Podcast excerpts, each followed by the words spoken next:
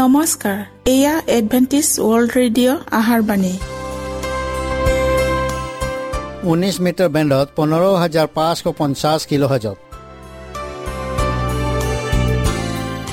Adventist world radio যোগে অসমীয়া ভাষাত প্ৰচাৰিত আহাৰ বাণী প্ৰত্যেক বুধবাৰ আৰু দেওবাৰ সন্ধিয়া সাত বজাত আহাৰ বাণী শুনাৰ পিছত আপোনালোকৰ কিবা মন্তব্য আৰু প্ৰশ্ন থাকিলে আমালৈ এই ঠিকনাত লিখক। আমাৰ ঠিকনাটি হৈছে Adventist World Radio' Seven Day Adventist মণ্ডলী অসম শাখা লতাকাটা বশিষ্ট গুৱাহাটী সাত আঠ এক শূন্য দুই ন।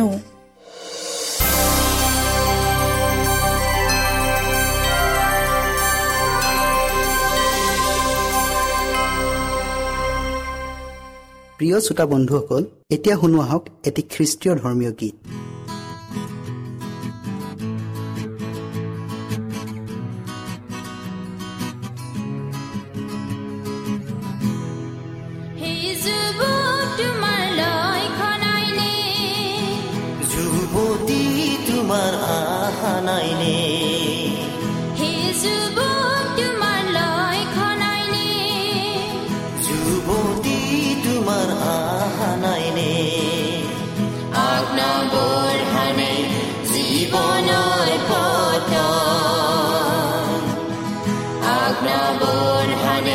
زیبا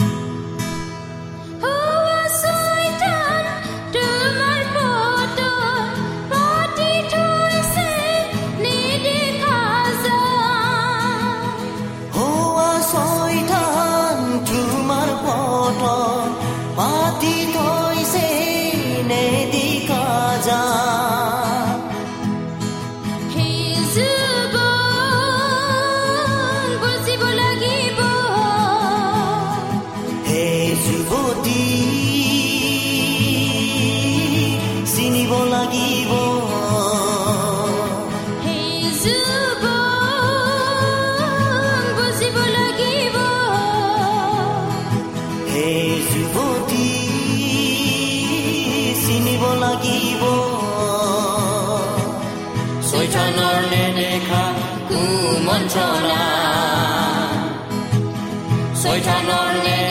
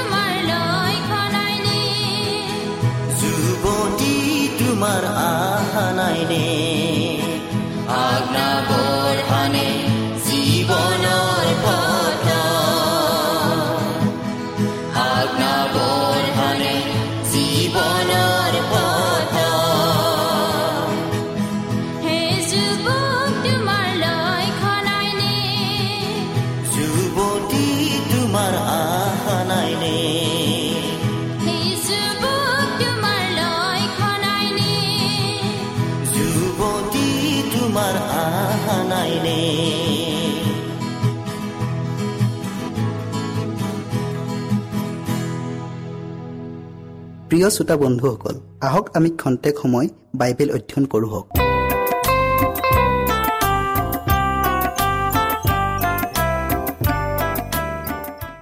বিষয় হৈছে ঠেক পথ আৰু বহল পথ পবিত্ৰ বাইবেলৰ প্ৰথম সুবাৰ্তাখনত লিখা আছে ঠেক দুৱাৰেদি সোমোৱা কিয়নো যি দুৱাৰে আৰু যি বাটে সৰ্বনাশলৈ নিয়ে। সেই দুৱাৰ বহল বাটো মুকলি আৰু সেয়েদি সোমোৱাও অনেক। কিয়নো যি দুৱাৰে আৰু যি বাটে জীৱনলৈ নিয়ে সেই দুৱাৰ ঠেক বাটো চেপ আৰু তাক পোৱা লোকো তাকৰ। অসংখ্য তথাকথিত খ্ৰীষ্টিয়ান আৰু বিশ্বৰ অনেক লোকে যীশুৱে সৰ্গৰ পথ ঠেক আৰু চেপ বুলি ব্যাখ্যা কৰাটো বিশ্বাস নকৰে।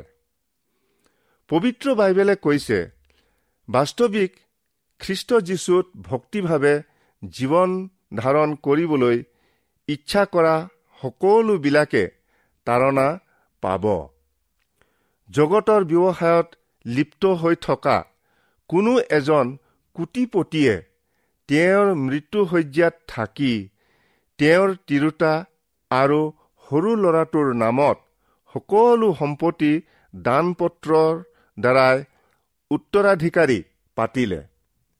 তেনেতে শিশুসুলভ মনোভাৱেৰে সৰু ল'ৰাটিয়ে বাপেকক সুধিলে দেউতা আপুনি যি ঠাইলৈ যাব ওলাইছে তাত ইয়াতকৈও ধুনীয়া ঘৰ আছেনে? পুতেকৰ অপ্ৰত্যাশিত প্ৰশ্নই বাপেকৰ হৃদয়ত শূল বিন্ধা দি বিন্ধিলে। তেওঁ জাগতিক বিষয়ত লিপ্ত হৈ থাকোঁতে ঈশ্বৰক পাহৰি গ'ল। এতিয়া তেওঁ যি ঠাইলৈ যাব ওলাইছে তাত তেওঁৰ থকা ঘৰ নাই। তেওঁ চাৰিওফালে কেৱল অন্ধকাৰ দেখিবলৈ পাই জানিলে। তেওঁ ভুল পথ অনুসৰণ কৰিলে। সেয়ে পবিত্ৰ শাস্ত্ৰত কৈছে শস্য দোৱাৰ সময় অতীত হ'ল। গুটি পৰিবৰ সময় শেষ হ'ল। কিন্তু আমি পৰিত্ৰাণ পোৱা নাই।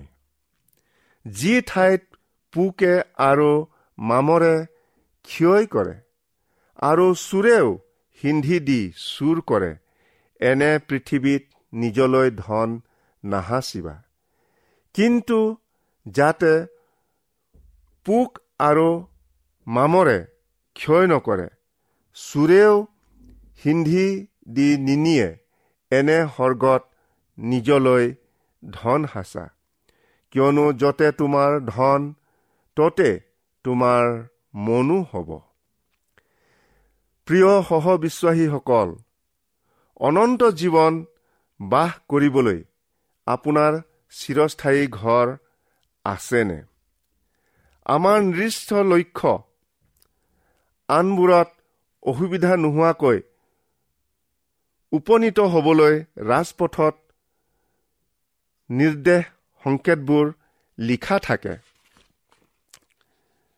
তদ্ৰূপ আত্মিক জীৱনত স্বৰ্গীয় পথেৰে ঈশ্বৰৰ ওচৰ চাপি যাবলৈ পবিত্ৰ বাইবেল শাস্ত্ৰখনত চিন আৰু সংকেতৰে ভৰপূৰ। আমি নাজানি ভুল পথ অনুসৰণ কৰিলেও অনুতাপ কৰি তেওঁৰ পথত চলিবলৈ উভতি আহিলে তেওঁ আমাক সকলো অধৰ্মৰ পৰা মোচন কৰে আৰু পাপবোৰ মনত নাৰাখে। তেওঁ পুনৰবাৰ ঘূৰি আহি আমাক কৃপা কৰিব আৰু আমাৰ অপৰাধবোৰ ভৰিৰে গচকিব। আৰু আমাৰ আটাই পাপ সমুদ্ৰৰ গভীৰ জলত পেলাই দিব। পূবৰ পৰা পশ্চিমলৈ যিমান দূৰ আমাৰ অপৰাধো আমাৰ পৰা সিমান দূৰ কৰিলে।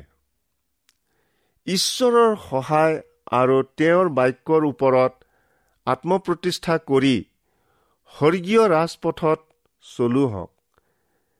কাৰণ আমি সকলোৱেই পাপ কৰি ঈশ্বৰৰ মহিমাৰ পৰা বঞ্চিত হৈছো।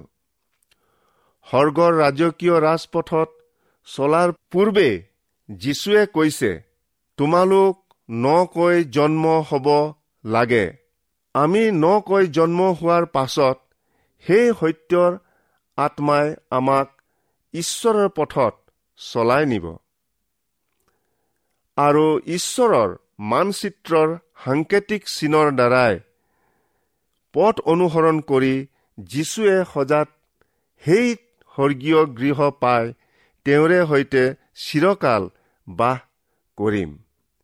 এই নিৰ্ঘাত সত্য জানিও অনেক লোকে নিজৰ নিজৰ সুবিধাৰ পথেৰে ঈশ্বৰক পাবলৈ চেষ্টা কৰিছে।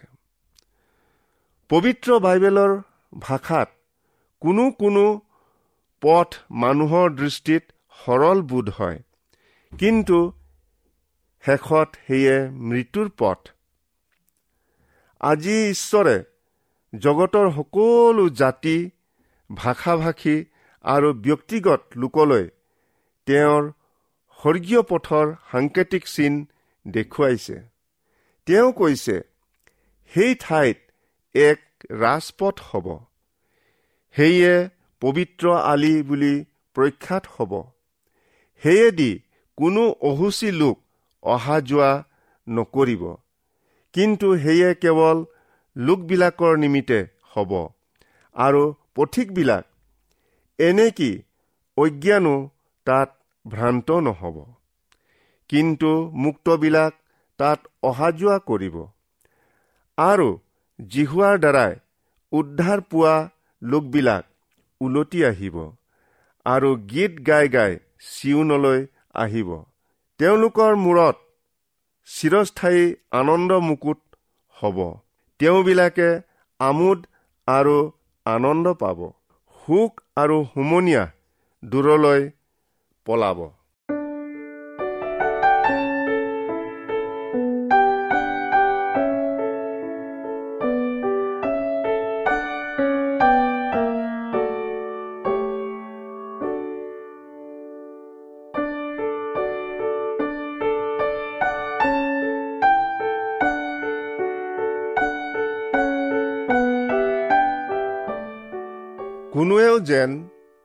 অভ্ৰান্ত নহয় ঈশ্বৰে দেখুৱাই দিয়া স্বৰ্গীয় পথত চলি অনন্ত জীৱন পায় এয়ে তেওঁৰ ইচ্ছা।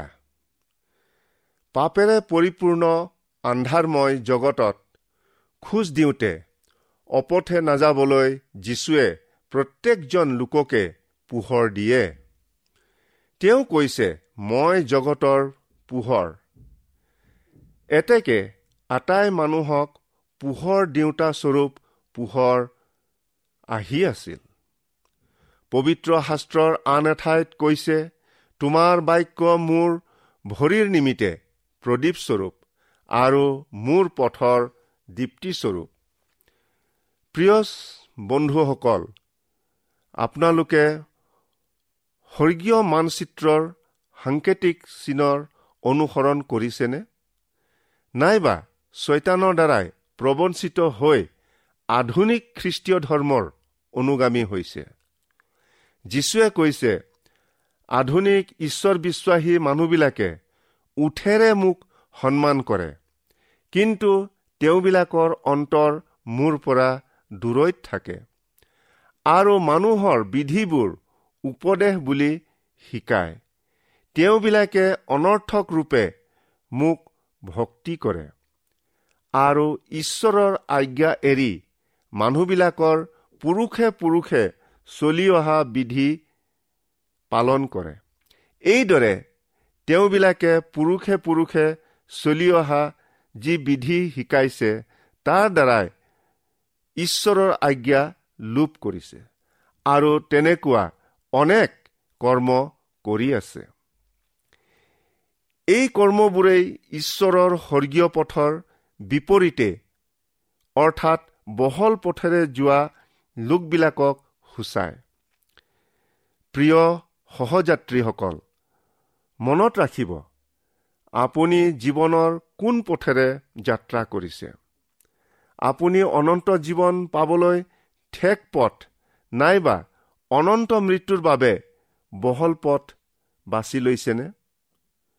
অতীজতো ঈশ্বৰে তেওঁৰ দাহ মুচিৰ যোগেদি ইছৰাইলৰ সন্তানবিলাকক কৈছিল চোৱা মই আজি তোমাৰ আগত জীৱন আৰু মংগল মৃত্যু আৰু অমংগল ৰাখিছো। এই নিমিত্তে তুমি গোটেই বংশৰে সৈতে জীয়াই থাকিবলৈ জীৱনক মনোনীত কৰা। পবিত্ৰ শাস্ত্ৰৰ আন এঠাইত কৈছে কিয়নো যিজনে মুখ পায় অৰ্থাৎ খ্ৰীষ্টিয়ক পায় সেইজনে জীৱনো পায়। সেয়ে যীশুৱে কৈছে তেওঁবিলাকে যেন জীৱন পায় আৰু তাকেই যেন প্ৰচুৰকৈ পায় এই নিমিত্তে আহিলো। আগতে উল্লেখ কৰি অহা হৈছে মানুহক সন্তুষ্ট কৰাজনে নিজকে ঈশ্বৰৰ শত্ৰু কৰি লয়। উদাহৰণস্বৰূপে কোৱা হয় যে কোনো এজন খনিকৰে প্ৰথম শতিকাৰ খ্ৰীষ্টিয়ানবিলাকক নিৰ্মমভাৱে যন্ত্ৰণা দি হত্যা কৰা কাহিনীবোৰ শুনি তেওঁৰ হৃদয়ত গভীৰ সাঁচ বহুৱালে। খ্ৰীষ্টিয়ানবিলাকক জীৱন্তে বনৰীয়া জন্তুৰ আগত পেলাই হত্যা কৰা ঘটনাটো জীৱন্ত কৰি ৰাখিবলৈ খনিকৰজনে এজন মানুহ আৰু এজনী তিৰোতাৰ নক্সা কাটিলে। মানুহজনৰ হাতত ক্ৰুচ এডাল দিলে।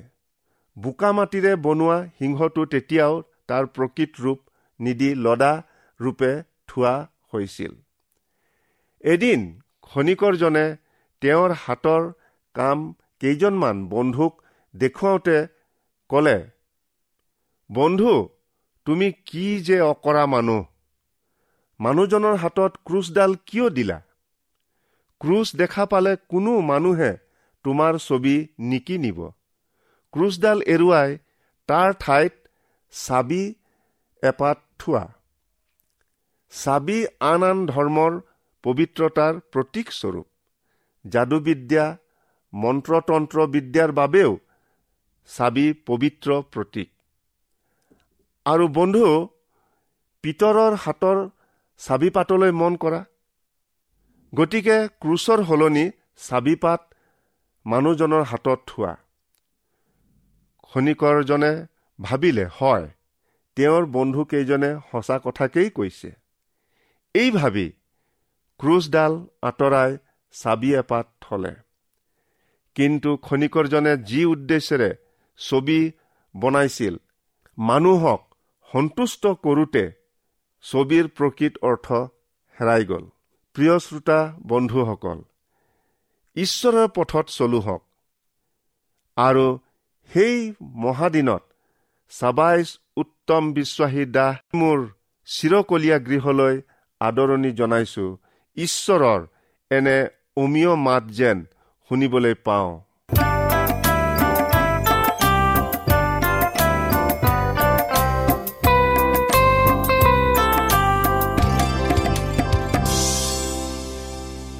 ইমানপৰে আমি বাইবেল অধ্যয়ন কৰিলো। এতিয়া আকৌ শুনো আহক এটি খ্ৰীষ্টীয় ধৰ্মীয় গীত।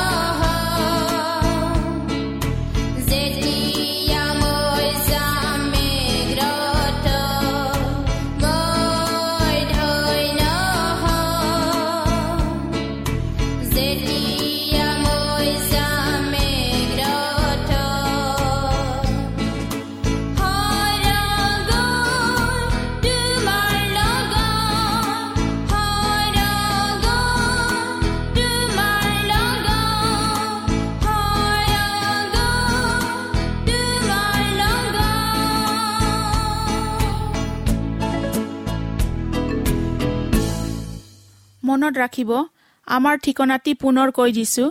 Adventist World Radio' Assam region of Seven Day Adventist Voice of Hope Lotakata Basistha Guwahati seven eight one zero' two nine প্ৰিয় শ্ৰোতা বন্ধুসকল এডভেণ্টিজ ৱৰ্ল্ড ৰেডিঅ' যোগে আহাৰবাণী প্ৰচাৰত আপোনালোকক পুনৰ লগ পোৱাৰ আহাৰে আজিলৈ সামৰিলোঁ। ধন্যবাদ।